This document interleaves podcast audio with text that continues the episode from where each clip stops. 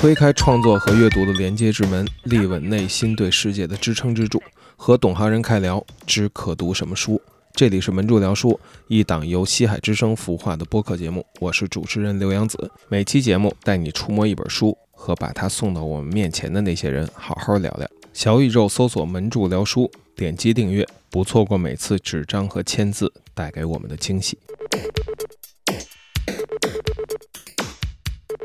听众朋友们，大家好，欢迎收听新一期的门柱聊书。呃，我是主持人刘洋子。今天我们要聊的呢，是一本新的随笔集，叫《邂逅》，它的作者是大名鼎鼎的日本音乐人胡传纯。这本书呢，最近是由出版机构明世出版，这也是胡传纯的文字作品第一次在中国出版。今天节目呢，我们请到两位嘉宾，第一位就是之前的深濑昌久那一期的嘉宾，也是本书的翻译于梦娇、海带岛老师。跟我们打一招呼吧。嗯，大家好，我是海带岛。我又痛失网名了，但就这样吧。对，呃，还有一位嘉宾呢是绿鸭老师，然后因为绿鸭呢他居住在青岛，所以我们一会儿跟他远程连线。行，我们先欢迎海带岛老师啊。不久之前，海带岛老师刚刚在他经常担任客座主持的深交的播客里边聊了一期这本书，但是我听下来感觉啊还有点不过瘾，好像还有些东西可以再深聊一些。如果大家听过那期的话，就不妨把我们这期节目当做那一期播客的。续篇互相参照一下，在此也向深交播客致敬。那期主要可能聊人跟聊歌多一点。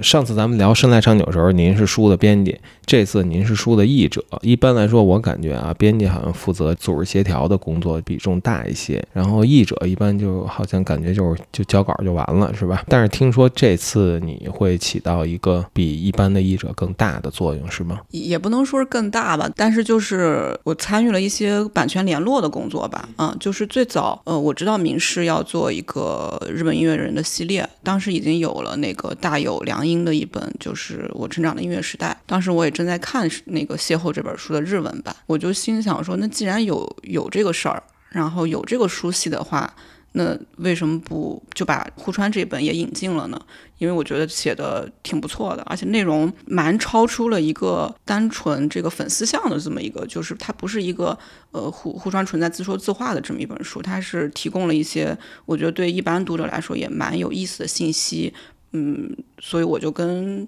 明世的这个陈希颖编辑，我就推荐这个书嘛，他们也都挺认同的，觉得哎这个挺好的，就也算一拍即合，因为我们本来就就喜好什么都挺重合的，但是就是因为这本书它在日本它不是一个很大的出版社出的，是一个很小的出版社。这种出版社，它就是在版权联络上就比较费劲儿。像一般的，我们去联络日本版权，可能都是通过板带。板带他们会跟一些比较大的社，像讲谈社、集英社、小学社，都会有长常年的这种合作。板带是版权代理商，对对？不不是做玩具那个版代。对版权代理就就可以理解为一个中介，对对对。然后，而且日本的出版社他们是比较习惯使用那个版代联络，因为他们觉得比较安心，中间有一个缓冲这种感觉。所以呢，就是大社是很好联络的，而且大社有专门负责版权的这个窗口部门，就是联系起来也很快，然后回回馈也很快。但是小社一般我们的经验就是要么就是联系不到，要不就是周期会比较长。嗯，所以呢，就是。呃，一开始就觉得说会不会就挺难的呀？但是就是很巧，我的一个朋友，呃，朱露，他是直接认识呃户川的这个经纪人，我就请他帮我跟经纪人就是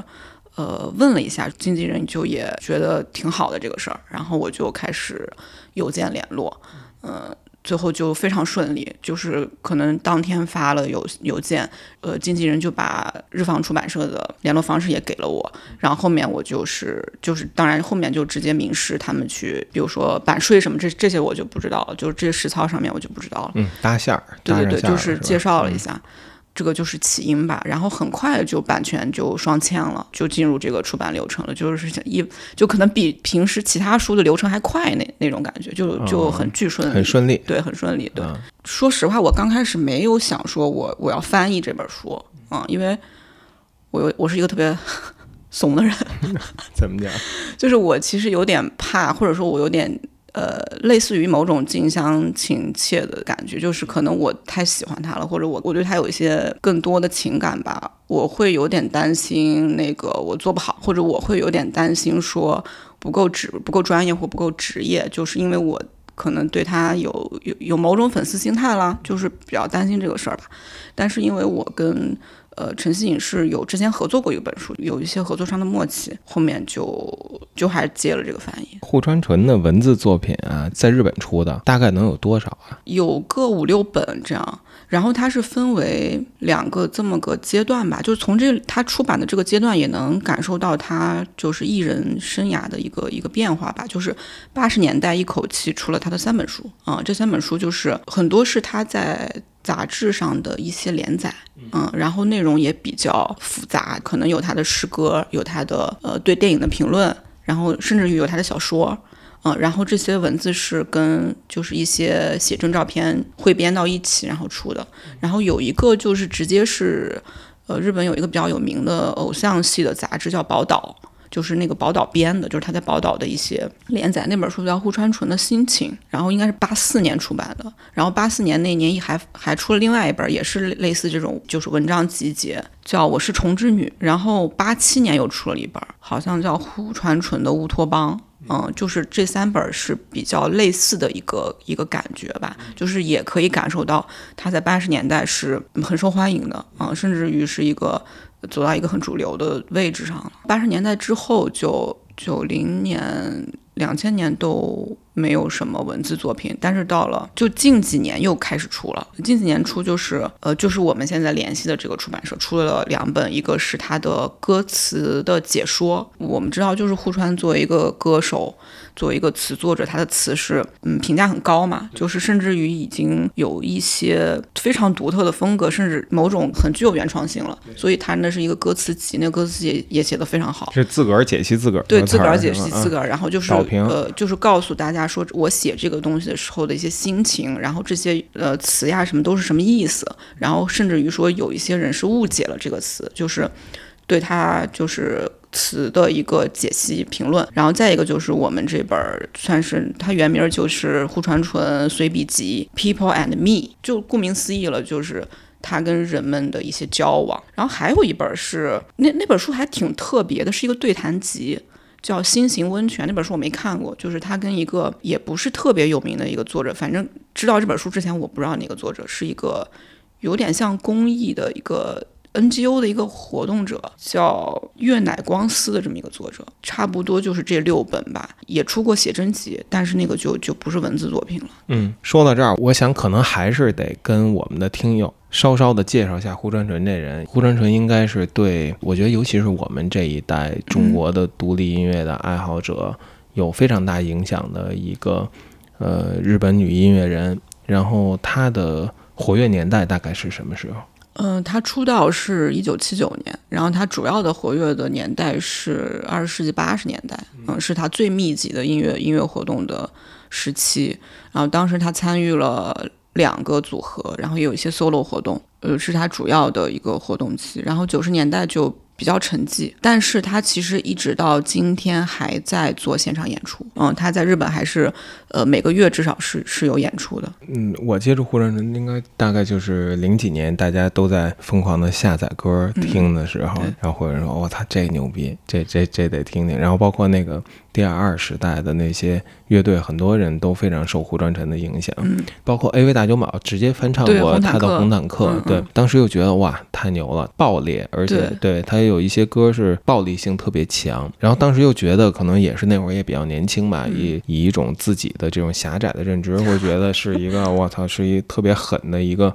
朋克女王，对对对 对，朋克女那种感觉。但是其实后来越来越听，了解越多，觉得她身上有好多特别纯。真的地方是的，可能就是今年我跟那个大泽，我们俩呃做西海的时候，泽就放了一首，我忘那歌名叫什么了。他说他十二岁第一次见到月经，嗯，然后吓了一跳，然后说我把它晾在阳台上，嗯看起来像是我的国旗。嗯 嗯，对对，当时我跟泽跟那儿击节赞叹嗯半天，我觉得说太牛了，就是这写的啊。他几乎就是可能这么说有点夸张吧，你大家就就原谅我这个粉丝的这种 这个心吧。就是我觉得他甚至于是更新了女性表达这个东西的一种范式吧，一听就是好惊奇啊，就很本能。嗯，又很很可爱，很纯真的把这个事情给说了一下。对嗯，他的名字真的很。就就有点过于照他的啊那个，对对对他他的这个特质了，就是一种清纯，我觉得特别清纯。这本书的内容其实每一个小章节都是以人名儿作为文章的名字的，然后写的就是这个人。那这里边的人都是谁？能不能跟大家介绍一下？我觉得还挺有必要跟大家介绍一下，因为我们当时就在选说为什么要出这个书嘛，就是觉得这个书就是从出版的角度来说是特别有利。嗯，他特别整齐，他写的就是十个人，他跟这十个人的交往，然后他对这十个人的评价，不管是对人的评价也好，还是对作品的评价也好，而且呢，这十个人是涉及了方方面面各种领域。你像那个音乐人里面有远藤道郎，远藤道郎是一个八十年代很很重要的一个朋克歌手，他的乐队叫斯大林。然后有三上宽，我觉得那个西海听众肯定比较熟，三上宽了也来中国演出过，嗯、然后有那个 Feel 也来那个深圳演出过。对他刚开始可能就是大家觉得有有朋克属性吧，后面可能越来越呃实验音乐，然后还有那个丁田康，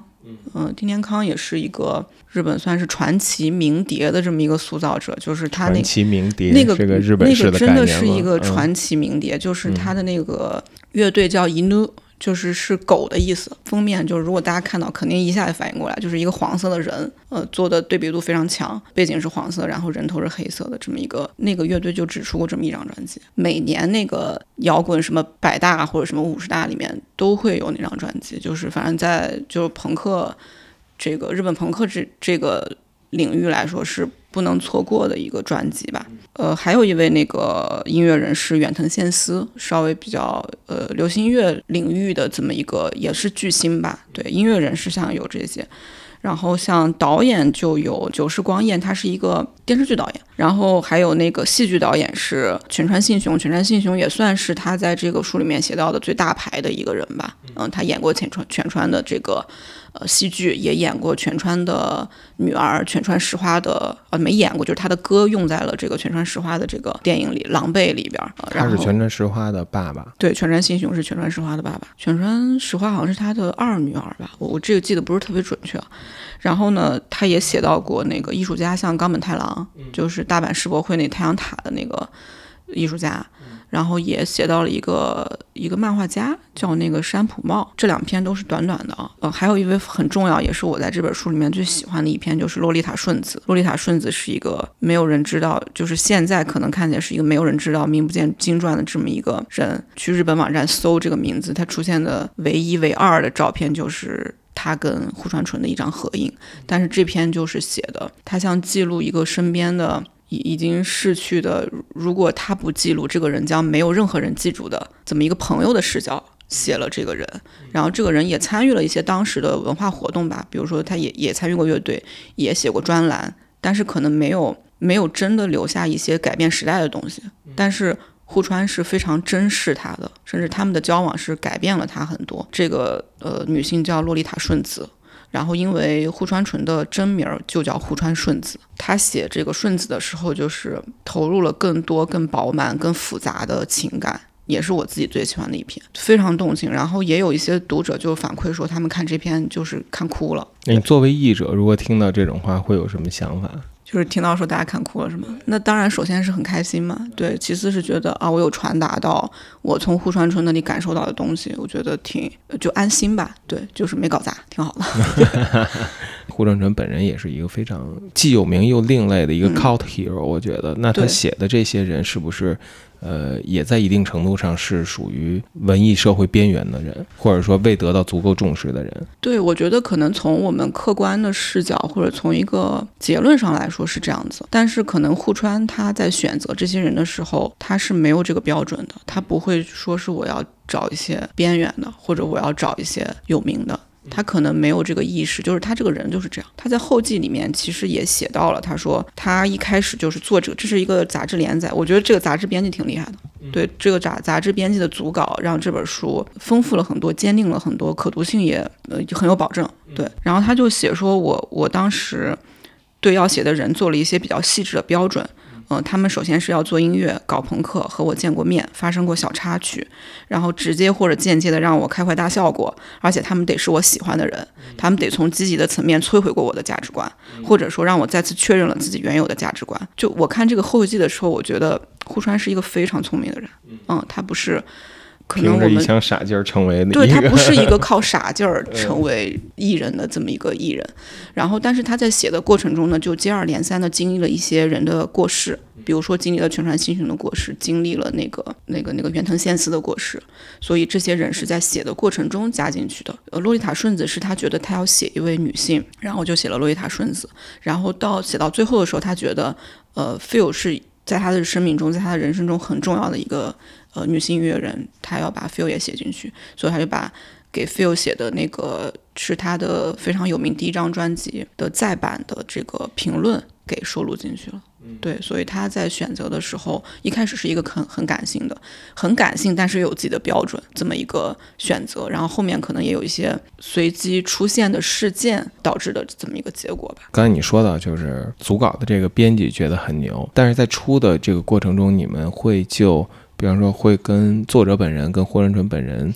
做一些交流吗？比如说，中文的版本要怎么样，要经过他的同意之类的。对，这些都得都得必须要经过他的同意，我们才可以才可以定版。包括就是所有的文案，就是腰封。还有这些，腰封写的字儿，他都要都要明白是什么意思，都要跟他翻译成日文，让人就要让他确认。呃，那封面就更不用说了，就是都都得他要要他看，要他审核，就是这些都得是呃他点头，我们才能定版的那种。就是文字部分其实就还好，还比较顺，但是我们这个封面确实是费了挺大劲儿的，就是因为就有很多种方案嘛，或者有很多种方向，你要做一个艺人的随笔集，那最普通的就是你可能会用一张照片。啊，这个是最简单的，而且是大部分的做法。当时我们其实就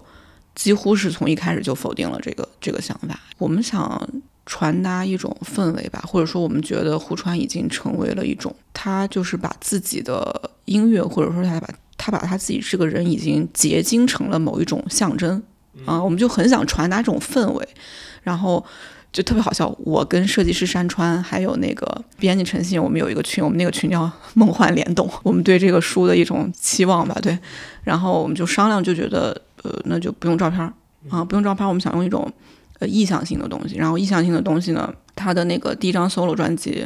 呃，预计样的封面是我们觉得特别合适。那个专辑的版权现在在索尼那边，我们其实就是想过联系索尼，然后其实也联系了。啊，就初步联系了一下，嗯，然后索尼，我觉得他们这种巨大的就是大手企业，就是事儿太多了，而且这个专辑其实已经过去了非常非常久远，嗯，然后这个设计师其实已经去世了，我们是从那个经纪人那边就得到消息，这个是那个摄影师已经去世了，然后这个封面的这个创意是胡传纯自己的，反正这版权可就是也搞不定，当时就是同时。就是我就跟那个设计师、编辑，我就说，我说我知道有一个插画师画过这个封面，就是因为西海当时在，当时就做那个二零一九年的时候做的重画封面活动。对，然后当时我是在白塔寺那边有一个线下的一一个活动，我就去看那个，我就我先是在网上看见了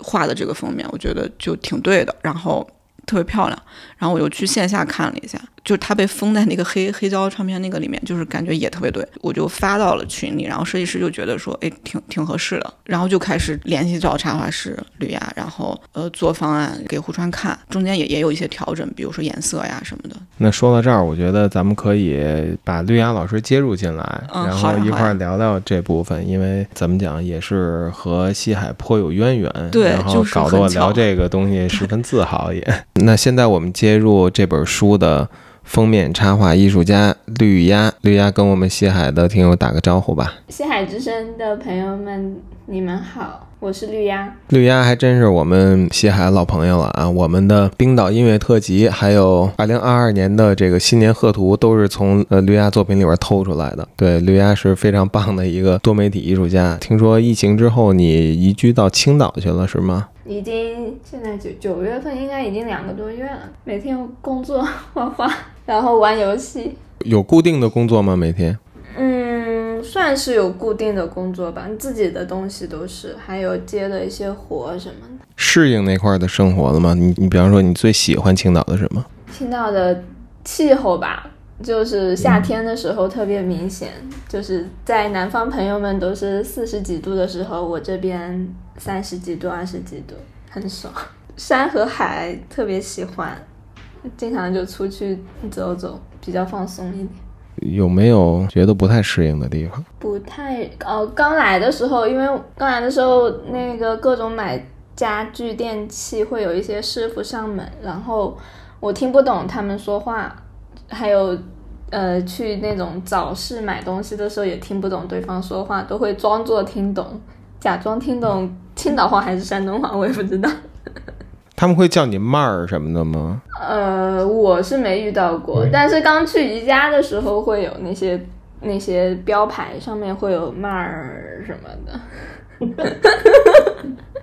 嗯，好，我们言归正传啊，说说这个这回为胡传纯这本随笔集邂逅做封面插画的事儿。刚才你接入之前，我跟海海岛正聊到这段，因为海海岛他也去了当时西海二零一九年在那个白塔寺办的那次展览，当时就对你的这个作品非常的有印象。咱们就从那儿开始说吧，当时你是怎么想起来画的这幅画？呃。本来其实第一选择不是不是画户川纯这张专辑，是想画那个日本那个福良福居良福居良的一个封面。然后，哎，但但我因为我我不太会画人，虽然那个时候很喜欢那张专辑，后来我想了一下，我还是画我日常听的最多的户川纯，然后就画了。在画户川纯的前一段时间，正在跟另一个朋友合作。有关于他一首歌的一个小动画，反正就是想着还是画最这段时间听的最多的一个人。所以那个时候你选择这个作品也是那个时候听的最多的一张专辑，是吧？对，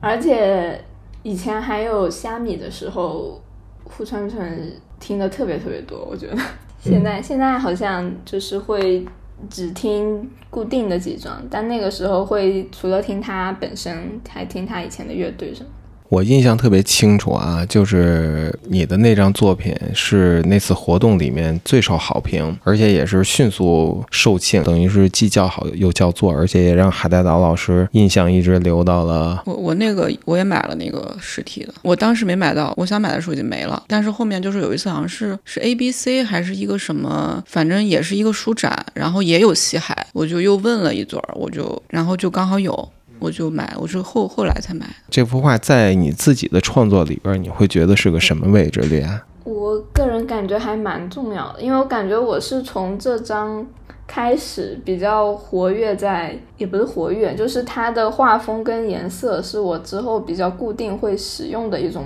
模式吧。肌理渐变，反正会有一种对撞的颜色，这是我之后会用的比较多的一些。而且因为参参加这个活动，我觉得我在西海群变活跃了，然后认识了很多西海的朋友，成为了班里的明星的感觉，就是变活泼了。胡传纯出这个随笔集，然后出版方找到你做封面的时候，你是什么样的感觉？然后是海带岛找到我的，我跟海带岛其实是很久的豆瓣网友，应该有超过五年，对我觉得挺久的。然后韩代导找到我说。就是看到之前西海是不是就很开心，超级开心，立马截图给给好朋友，可能会成为胡传纯的专辑封面，就觉得好像自己跟他更近了一点。那这个过程中，我刚才也听海带岛说，呃，也其实也做了几次修改，因为最后呈现出的这个呃颜色啊，然后我我我也不懂画，我不知道除了颜色之外，其他东西也有没有做调整啊？一开始我们是想再加。人相关的东西，因为这本因为本身内容是跟他回忆的各种人有关，所以是想加人物之类的，就是没那么具体的形象，但是要出现一个人类。那种感觉，然后我我们也尝试了一些，最后可能大家还是觉得原来的那个更迷人一点。对，我觉得艺术家一开始做的作品是他最笃定的，去改其实不是一个很好的呃方法吧。对，然后最后我们就是还是觉得原来的是最好的。而且我觉得可能除了我自己，大家可能也有点先入为主，就是看惯了原来的那个图。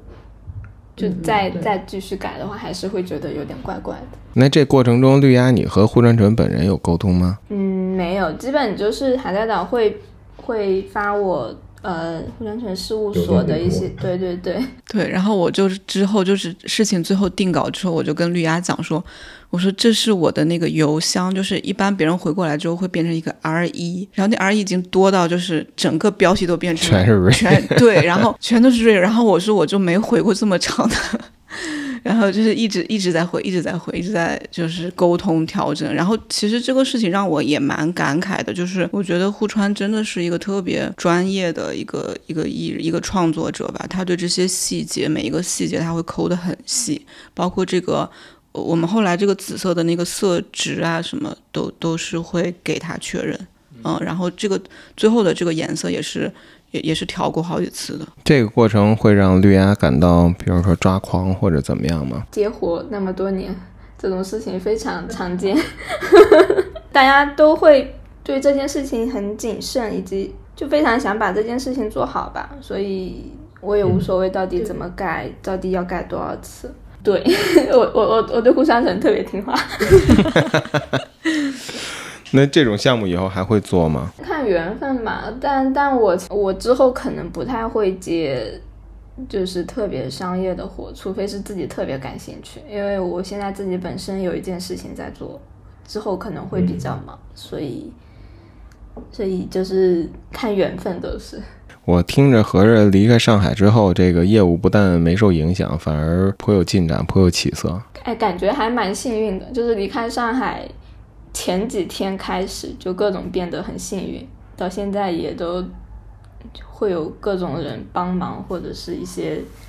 比较比较好的事情发生。在此也做，我觉得给绿鸭做一个广告啊，毕竟绿鸭也是跟我们西海关系极其紧密的艺术家。如果青岛的品牌方或者是青岛的，我也不知道你的客户都会是什么人，总之会有这种艺术创作啊这类的需求的话，可以找这位艺术家啊。还有最后一个问题，就是在你看来，户川纯是一个什么样的音乐人？他就很很用力。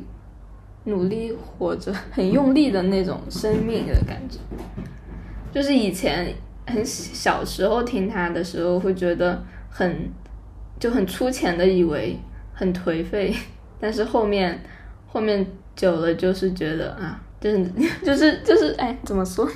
反正就像他书里写的那种感觉嘛。哎，你看了这个书什么感觉？还挺好奇的。我我看完就是他竟然。就他会写一些非常很很很私密，但是其实我们大家都会有很阴暗的一些想法。我不知道你有没有感觉？我觉得我觉得他竟然能把那些东西光明正大写出来，还挺好真诚的一个人，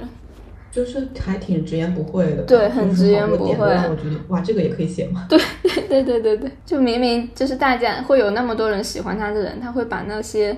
很私密阴暗的东西写出来，有时候我们甚至都不会说给自己以外的人听的那种东西。作为中场休息，我想请绿鸭挑一首户川纯的歌，我们来中场放一下。放那个《月世界旅行》这首歌，就是我当时做动画但是又退出的那首折磨我的歌曲。就是它的 MV，我不知道你有没有看过，是讲。两个外星有也不太外星，两个机器人谈恋爱的那种感觉。好，那我们跟绿芽拜拜，拜拜，拜拜。到这儿呢，我们中场休息一下。我也做一个小小的广告啊，请明世的赞助，然后我们会提供两本邂逅。方式是这样，请您先进入我们住聊书的听友群，然后我们在群内送出这两本书。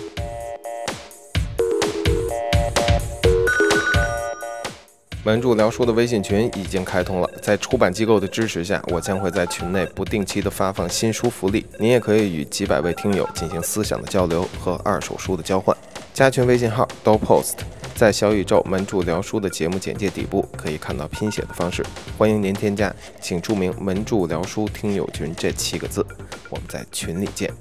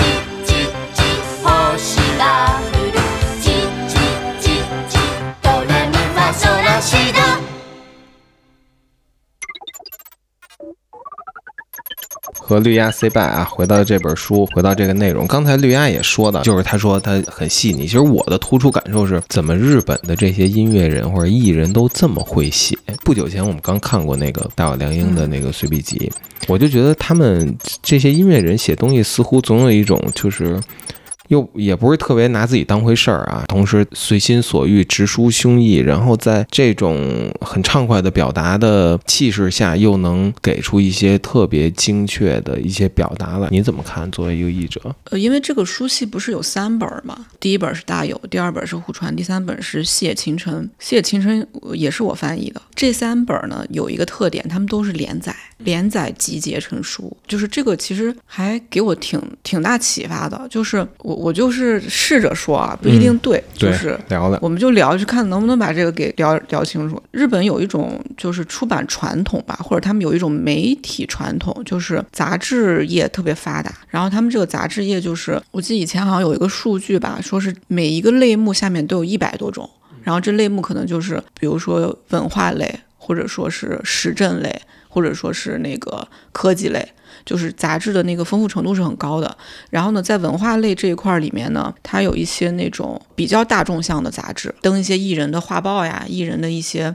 资讯什么的。然后这类杂志里面，他们就会有一个文字专栏，然后这个文字专栏就是会请一些呃呃艺人，或者说是这是这个艺人是一个广泛的概念，就可能是音乐人，可能是真正的就是更大明星一点的明星，像东爱里边东爱的女主女主角铃木保奈美。她也是哦长期会在杂志上面演那个赤赤名赤名莉香香的对嗯，然后他也是长期会在杂志上做连载，就是这是一个对日本艺人来说是特别呃司空见惯的特正常这对，特别正常的一个嗯事儿。嗯然后呢，这个这这些这些杂连载的内容呢，就是一般是根据杂志的气质，或者说根据编辑的一些策划来定的，像。呃，细野它有一个那个连载，它就是在那个电影寻报上去连。电影寻报是一个电影类的专门的杂志，它就是写让他写电影配乐啊，他对电影配乐各种配乐的一种认知，每篇都也不长，三四页。就是连载了有个一一一年是有的，然后像比如说有一些比较生活类的杂志，它可能就是会连载一些，就是你的日常生活，你今天看到什么电影有什么感悟，你都可以写。然后像有一些就是可能更加呃文学性一些的，就是可能会让你写一些更有散文属性、更有作者自觉的，不是说是你仅仅把自己定位为一个艺人，跟粉丝去分享一些呃日常小事儿，你可能需要一些比较，就是你得提着口气儿写了。其实如果真的大家看了户川这个书的话，会发现它每一篇都挺长的，尤其是像呃犬川信训，它是一个。它是一个追悼文，就是全川刚刚去世的时候他写的那那篇是写的很长，那篇就是已经非常有有文学的结构，然后是很自觉的，他自己知道他是在写一个，他是以文字为媒介在跟读者做交流了，而不是说这是我的一个副业，或者说我这是我的一个，反正就是有有人我有就是粉丝啊，我只是一个粉粉丝福利这样的一个东西，它不是这样一个一个定位了，对，所以我觉得这个杂志业的连载对呃艺人们写东西这件事情，其实提了一个比较高的标准，嗯，可能我们觉得说杂志连载好像听起来挺水的，啊，随便写写就对，行了，但其实不？是那样。包括说我，我如果比较熟悉日本的那个呃文学出版领域的呃听众也会知道，他们几乎所有的作者，呃，那个长篇小说之前都会做杂志连载，就是在、但但它是在专门的文学杂志上，它都会有一个连载，然后连载之后会做单行本，呃，包括漫画也是呀，漫画也是先连载，然后做单行本，已经是比比较固定的这么一个出版模式吧。所以，呃，这些书。他们就是其实已经经过了一遍编辑的把关，或者说编辑他其实参与了一些内容架构吧。我觉得对他们，呃，对这些书的质量，呃，会有一个提升的作用。再一个就是，我觉得可能我们翻译过来之后，毕竟是我们自己也对这个内容做了一个筛选，啊、就我们翻译过，就中文读者看到的可能是中国的这个编辑又筛选过一次的东西，就是可能会质量上什么的会有一些保证。我会就是想，就你像刚才说这个，他写全川的那一篇，他可能自己已经非常有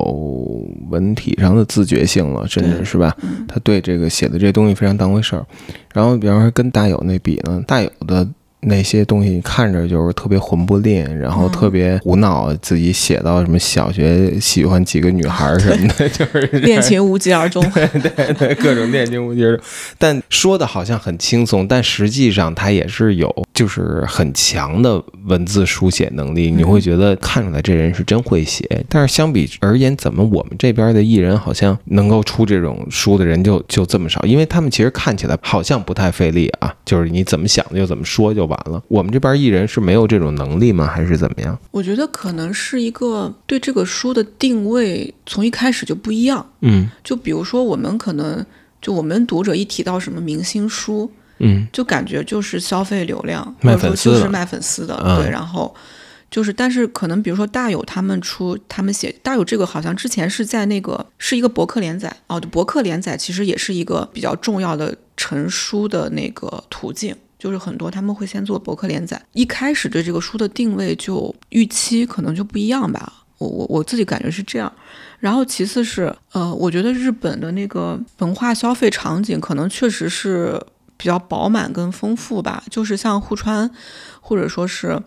呃，一一些艺人，他们就是随便写一些东西的时候，就会提到说他们最近看什么电影了，然后看什么书了。像《出川》这本书里面也经常提到说，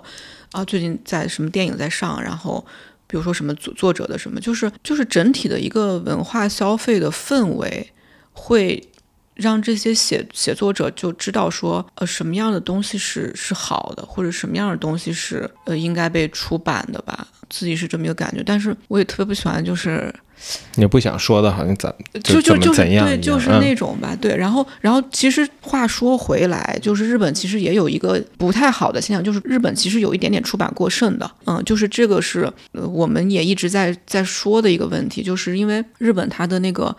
出版业有一个机制，就是。出版社只要是把书给印出来，他把这个书发到中间的这个批发商那边，他就可以拿到一笔这个回款，跟我们是不太一样的，所以他们是会大量的。咱们这儿是必须要终端零售出终，端零售，然后而且我们的回款期是很长的，六个月、一年都挺正常的，所以日本会有一点点就是造货过剩啊，啊，造物过剩的这个问题过度生产，过度生产的这个问题，然后所以就是我们会看到日本有很多，嗯，他不是作者，不是做不是文字工作者的人也在出书，嗯，不仅是艺人，包括呃，我之前做了比较多的像手艺人。呃，手艺人的书，还有像呃，我最近比较关注的一个，他是他是一个猎人，呃，一个京都的猎人，就是也自己写书，就是各行各业的人都可以参与到这个出版的生态里面去，而且他们没有书报书号管控，所以就是他们的出版业也是有自己的问题的，就是出书这个事儿，在日本是出版市场里边儿显得会更自然。对，很自然，就是可能更简单的一个事情。你从我这个观察到咱们这儿的出版情况，我会，我作为中文读者啊，我会觉得，呃，要么是门槛比较高的、很有学问的人的作品，要么然就是流量特别大的，就是这这哦内容你会觉得哇。真的是有点浪费纸啊！但是这种东西可能它会卖得非常好。你从市场的角度来说，它的数据可能会很好看。这中间好像会形成一个比较大的这么一个断层。像你说的那个猎人的那个，我相信就是我我这么猜测啊，嗯他不会说我非要出一本书才要怎样这种执念，对吧？对对，同时他又会觉得我做这么一个作品，对他的某一个很可能很细分领域的垂直受众是。呃，有作用、有帮助的，嗯，于是他就去做这件事情。我感觉确实有一个平均分的问题，嗯，就是感觉好像那边可能平均分高一点，嗯，就是中段的这个作品会多一点，然后他的他的总中流，对对对对对，可能跟跟这特别其实都是通的，嗯啊就是其实挺相关的，可能他们整会一种。对，没错没错，就是他们整个的可能国民教育，就是国民的这个文化教育以及语文教育的呃普及量可能是比较高的。其实日本就是一直从明治之后，这扯远了，感觉都，我觉得是有关，就是明治之后它有一一个比较重要的就是教养教育嘛，嗯，它就是非常强调这个教养教育，就是。呃，人们要看什么东西，然后人们要文化生活是很注重这个东西的。其实可能就导致平均写作水平是不错的，也就直接导致就是，大家基本上都有这么一素质，对对对是吧？写的东西都不会太差。对，就是经常听说什么呃，日本的什么死刑犯在监狱里面出了多少本书，而且这是一个特别普遍的事儿，不是一个两个。就是你终于闲下来干对对，就是一闲下来就开始写东西，像有一个有有的还得过文学奖什么的啊而且他不是说是死刑犯文学，他是不是死刑犯专门有一文学奖啊？有有有，啊。然后也有就是就是跟大家一块儿比拼的那种，啊。就是而且他写的他不是说是一个非虚构，就是我在写我的犯罪生活，我的犯罪经历，他就是在写小说，啊，就是把自己当成一个创创作者那样在写，而且还挺多的。我觉得没法说是一个原因，一个原因导致，就是就我们都知道日本的文化消费是非常蓬勃的嘛，对这些都都有关吧。我觉得，比如说我们会想象我们要出一个艺人书，就是比较期待说它可以卖量，对啊对它可以走流量一，个特别对对对一个预设没错，就是嗯比如说我走流走流量什么的，但是可能在比如说大有去出在注模去出这个书，其实注模并没有期待说他会期待大有良音的书给他走个量什么的，他他。他首先就不是这个预期对啊，就包括这个小出版社，他去出户川的这个书，他也不是说是我去期待这个户川纯的这个书给我去走个流量，当当然也有日本也有一些更流量的明星啊，木村拓哉要出一个，肯定还是对对对行的，对？这个肯定是走流量？了，对，然后就是就写真集什么的这种吧，对，可能这些书它一开始它就不是奔那儿去的，不一样，预期是不一样的。呃，对，这么说起来，还好像还是一个出版门槛儿的一个问题，就是一有门槛儿，它好像你这目的就没法特单纯，你总得靠一边儿，要不然靠一个什么出版质量，嗯走学术那边儿，要不然靠一个能卖量。好像如果在中间儿的话，就作为出版方的风险也很大，可能会哪儿也不挨哪儿。既没搭上这边，也没搭上那边，然后浪费了一个宝贵的书号资源。对，确实有这个现实问题，是真的有这个现实问题。像比如说以前我特别迷那个日本摄影的一段时间，就我就经常看到说什么限限量一千册，然后每一册都有作者签名，我就觉得这事儿好厉害啊！我是不是拿着这个还能理个财什么的？开玩笑，就是后面我就发现特别普遍，嗯，就是一本书一一两千印印数在日本其实。也不是不是特别少见的事情，包括哦，日日本我特别喜欢日本的一个出版的那个，算是一个方式吧，就是他们，呃，比如说一个人开了一个小书店，他这个小书店就是一个出版社，很多日本的出版社直接就叫什么什么书店，对，什么什么书房，这是也是一个传统，就是他这个出版，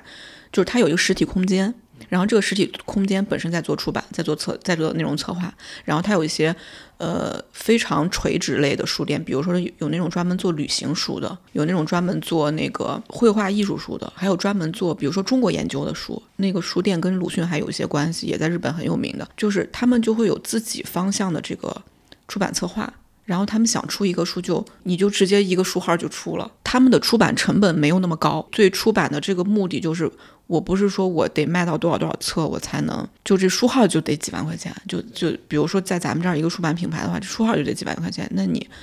份儿钱就特高，对风险就太高，然后你做一个明星书，可能就会期待说有流量啊什么，确实是这样吧。其实咱们国家它原本的这个模式也是这样。你比方说三联书店，它本来其实也是书店，对吧？比如生活书店什么什么书店，它应该三三个书店里边，不是三个名号里边，可能有两个是书店，有一嗯个是是出版社还是报社是什么的。这在民国的时候还是比较普遍的，然后到后来呢，采用了这个苏式的这个体制，好像就就不再这样了，是吧？但是说我们把这个制度的问题放在一边儿啊，从那个明星本身去讲，我不知道你会有什么观察，因为我印象特别深的是我读过那个高峰秀子的自传，嗯我的都市日记》，特别赞叹，因为高峰秀子这个人没什么文化，因为他童星出身，五岁就开始演戏，没上过学，总说自己的文化水平很低，然后算数什么都都都算不了之类的。你像户川纯，这还是一个好像还是一学文学的，是吧？对，他是是一高材生英美啊文学系的，虽然中退了，没有读完。但是高峰秀子的那个自传就会写的特别精准到位，不摆姿态，然后特别能抓住事物的一个呃很关键的呃一些点。我我也不知道，就这个东西它是从哪儿来的。咱们这边那么多大明星，上过戛纳，上过上上这儿上那儿的那些影星，我觉得水平应该也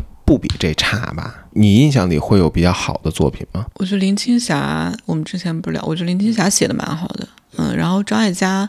但张艾嘉是导演，对，其实就更不一样一点，他本身就有一些文字创作能力，在可能就真的比较少。对，高峰秀子那个我也读过，我觉得可能是不是因为他们对于写作的这个看法有点不一样，就比如说对我们的一个呃演员，就是尤其是大演员来说，他真的非常忙。特别忙，就是你让他去写一个东西，对他来说是一种负担。我没有时间做这个事情，就是我有太多的本，就是正职的事儿要做了。但是可能对于日本的一些艺人，不管是大女优，还是说是一些更地下的一些艺人来说，嗯，用文字去记录，对他们来说不是一种负担吧？就不是说是我有一个什么活儿。然后我要为这个活儿再分出去一部分时间，可能跟刚才说的那个杂志连载体系有关系，就是他可能觉得这也是某一种工作，作的一部对对对，嗯某一种工作，就有这么一个平台给他，就是。会让他们觉得用文字去表达自己，其实也是他艺人艺人身份的一部分。这之间并没有一种时间上的冲突，我我个人感觉是这样。其实是我刚开始，我刚才突然想到的一个一个事儿，就是高峰秀子那个看了之后呢，我其实会想到说，就就日本小说里面有一个特别重要的门类吧，就叫私小说嘛。作者以自己的个人的经验为基准，然后以我，他一定是以我我字开头，对第一、嗯第一人称去写小说，然后这些小说就是呃很多的素材是来源于自己的生活，像最有名的太宰治。然后这个文学流派是非常深的影响了日本读者的对于文学的一些阅读习惯，所以日本读者就是他就很善于说去做一种我的表达，就是我怎么怎么样，我看到什么，我什么什么，包括他们那个博客连载也特别发达，就是比如说我想搜一个什么选题，想知道这个选题怎么样，几乎都可以在就搜到一堆博客对这个书写书评。嗯，我觉得可能是长期潜移默化，通过阅读带给他们的一种表达的信心吧。就是我这么表达是可以的，我这么表达是没问题的。对我不用就是特别正襟危坐，然后觉得要写一种什么很知识分子或者有理论性的，对对对或者是对，没错，格就是局的，对，就是可能我这样的表达也是 OK 的，也是、嗯也是有说服力的。嗯，我我自己这么瞎想啊，我不知道啊。嗯，对我觉得就是你看四小说这个东西在，比方说我们的语境下，多多少少会有一点儿，也也不说是污名化，大家会稍微对它有点矮化，会觉得它不是一个文学里面的相对不那么入流的一个流派，可能诞生了一些不那么入流的作品，即使里边最入流的太宰治。在大家的眼中也也也是一个那样的一个，或者觉得 他们都特别颓废，或者说他们嗯。写的就是，太或者说，或者说一有一种就是呃刻板的印象吧，就觉得说你不是纯虚构，你就不是你就不高级嗯，啊、就是如果你的写素材我有什么呀，是吧？对对，就嗯但是可能，但这反倒可能会给日本读者一种信心吧。对对，其实是解放解放了思想，对对这种可能阅读潜移默化的事儿也是挺那什么。我中学门口有一个小书店，就是学校门口那种书店，然后我们这些学生都会在里边挑书，呃也不光是教辅，它主要是孩子，呃就是学生喜欢的那些流行文化啊什么的。然后有一天我就看上了一本书，这本书是两千年前后经常出的那种写明星啊或者写流行音乐的歌手的那种那种有有点像 profile 的攒成一集子的那那个东西，我我当时觉得封面设计的还挺棒的。中午回家拿了钱，下午上学之前进去之后要去拿这本书的时候，然后正看见我们旁边班的一个。漂亮女生，也还行吧，先不先不说这个，就一个女孩儿正在拿着这本书在翻，就这么一本儿，我就在旁边等着，等着，等着，等他放下的时候，我就拿了拿了起来，在他视线还没有移开之前，我就迅速拿去结账。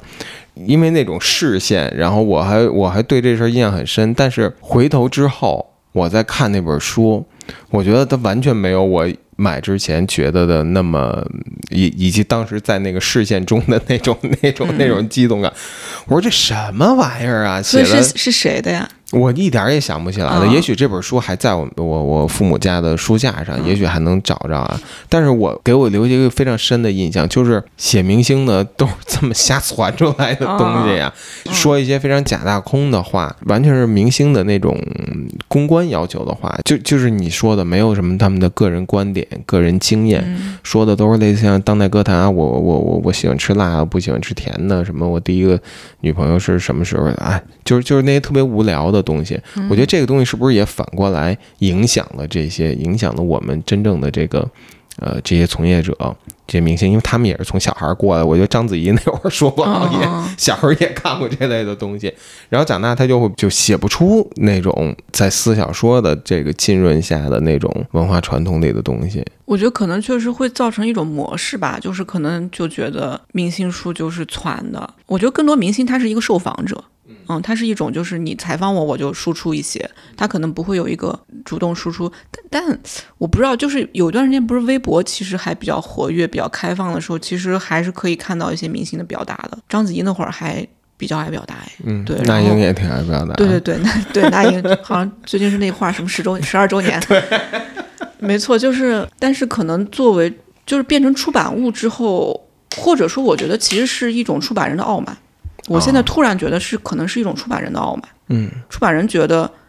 明星能表达出来什么呢？嗯，或者说没有给足。其实我是不相信那个经历了很多东西的人，他没有表达欲或者他没有观察的。是但是可能出版人对于明星写书的期待，他倒是有有有色眼镜了，对他可能确实嗯反倒觉得说他们可能写不出什么来，或者他不会期待说他们有一些更呃真正的表达吧，真正的文字表达吧，或者说反倒是以一种模式化的去窥探这个明星爱吃什么，他的感情经历，这可能是一种双双向的东西。嗯对我我刚刚突然这么觉得。嗯嗯，就比如说，如果我现在给我一个什么机会，让我去策划一个什么，哎，现在我正想问你了，现在假如你就有这么一机会，你要策划一个中国明星的专栏栏目结集，嗯我可能我刚才脑子里面第一个蹦出来的人是汤唯，汤唯，对我总觉得他或许有一些东西吧，对，但是其实呃，周迅也出过书，嗯。嗯，然后反正总之，我觉得就出版这边可能也有一些呃先入为主的观念，或者说我们会嗯很傲慢的去猜测读者想看明星写书，就是想看那些。嗯。啊、就是想看明星的一些八卦，明星的一些这种七零八碎的东西，就是就是整体的已经存在的东西对后来还。还没有被创造出来的东西一种影响吧，啊，就是已经存存在的东西都不是很好，嗯。然后大家就就很难去去做出一些跟那个不一样的。嗯，翻回来再说啊，《胡传纯》这本书的那种，就是呃，你能看到它本身的素质非常好，对。就是是吧？我嗯。我觉得，尤其是如果是艺人看，可能会是是不是会受益反而更大，会觉得嗯这个东西其实也是能写的。但是也许中国艺人会遭遇一些跟他们不太一样的社会状况，有没有这个可能？而且我觉得可能在现在这个舆论环境里面会更难吧，难就是大家嗯可能会就是用放大镜去看他们所有的、哦，说的每一个字，然后会去、文字的东西更不敢对对对，留下来了。就会更加的苛刻，或者说会望文生义，会去做一些你懂得的那种解读。对，嗯可能对他们来说不是一个特，真的不是一个特别好的环境吧。但是嗯其实我做这个书的时候，我想到的，或者说我没有把户川纯对标成一个真的就是完全是那种大明星那种、嗯那种流量明星。我觉得他对我们来说还是一个歌手嘛，就或者说他还是一个，我们还是认同他是一个文化产业的。这这么一个一个一个存在吧，另类文化英雄，对对对对对。然后嗯我其实我特别期待，比如说第二二当时的一些音乐人，嗯他们我相信他们肯定是有表达能力的，他们自己创作对吧？他们自己写词儿，嗯，他们会不可不可以去写一些当年的事情呢？我知道有很多记者就是留下了很多侧写，我我们都采访过第二的艺人，但是可能他们自己没有写，那与其我们去踩他们，他们说不定可以自己写写呀。对，对吧？就是我我觉得肯定是会很很有意思的。包括我之前其实听杨帆上上戏还这是上电波吧就，上电波，然后那期我就特别喜欢，我嗯觉得对，好有意思啊。这些东西其实也可以写嘛，对，只是我不知道受受众有多有多大就是了。嗯，这这样可能就会翻回到那个书号的对问题对对，所以但是我就是相信他们肯定是有写的能力的。嗯嗯呃，对这些艺人啊，就是 你也可以说他们是艺人，我觉得都可以看看胡传纯啊，看看大有玲这本书。一方面是把他们作为作者看他们的作品，另外一方面你们也是艺人，你们也是和他一样的身份的人，你们也有非常多有公共意义的事件、经历、情感没错，在他们身上啊。嗯，其实户川这个书，他写了这么多人，就是为什么当时我们就是觉得说这个书可以做，也是因为他通过写这些人还原了一个生态，嗯还原了那个年代的一种氛围，就是他字里行间，他不需要刻意的去说当时的杂志的氛围是什么样，他就是。他就是直接把这个事儿说出来，你读者就能感受到。比如说，他写说他怎么认识犬川信雄的，是因为当时有一个娱乐杂志，他呃户川的妹妹也是艺人，是一个很有名的女演员，叫户川金子。她在中间有一个他在那个本杂志上面有一个连载，那个连载就是去采访各种各样的人。然后有一次，那个户川金子就采访到了全川幸雄，然后全川幸雄又在做戏剧，然后就这样就认识，就是这些，他只是在记录这个事情而已。但是你就可以感受到说，哦，那个文化生态是那样的，呃，环境是那样的，人们是这样去创作的。我们的那个音乐人去写也也能让大家感受到这种东西。呃，好，那咱们往后看的话，呃，接下来引进的会是细野晴臣的随笔集吗？对，这个书系会是《谢清晨随笔集》，你已经译完了吗？已应该马上就出了，下个月吧。对，在呃，应该马上要做封面了。嗯，书号已经有了，是那个氛围驾驶员。嗯，对，其实就是虽然我们刚才都说他们都写的就挺有内容的，挺有可读性的，但他们三个人就是特点还真挺不一样。讲讲，你看细野的东西，就是非常明显感觉到细野是一个文化人。嗯，他写东西是非常的日语叫，就是他非常的讲究。嗯，他的每一个怎么说？就是日语写作叮咛，就是特别讲究，就是他写的每一句话，就是他不会有特别长的句子，他不会有特别口语性的表达，他写的句子都是那种一看就是很有阅读习惯的人，然后并且他写作是有比较好的训练的，然后写的那个文章的结构什么的，开头他要说什么事儿，然后中间就是很明显是一个文化人，嗯嗯，然后户川其实他。他会更加的本能，嗯，他写的东西是更鲜活、更加热烈的。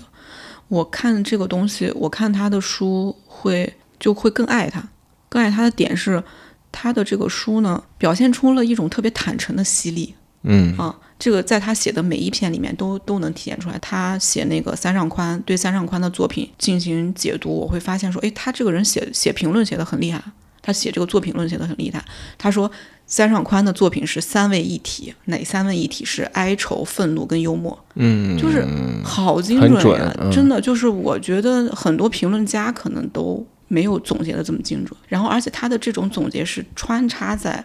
他对这个人的接触中，甚至于有一些很少女心思的那种崇拜里面的这些句子是穿插着来的，你就觉得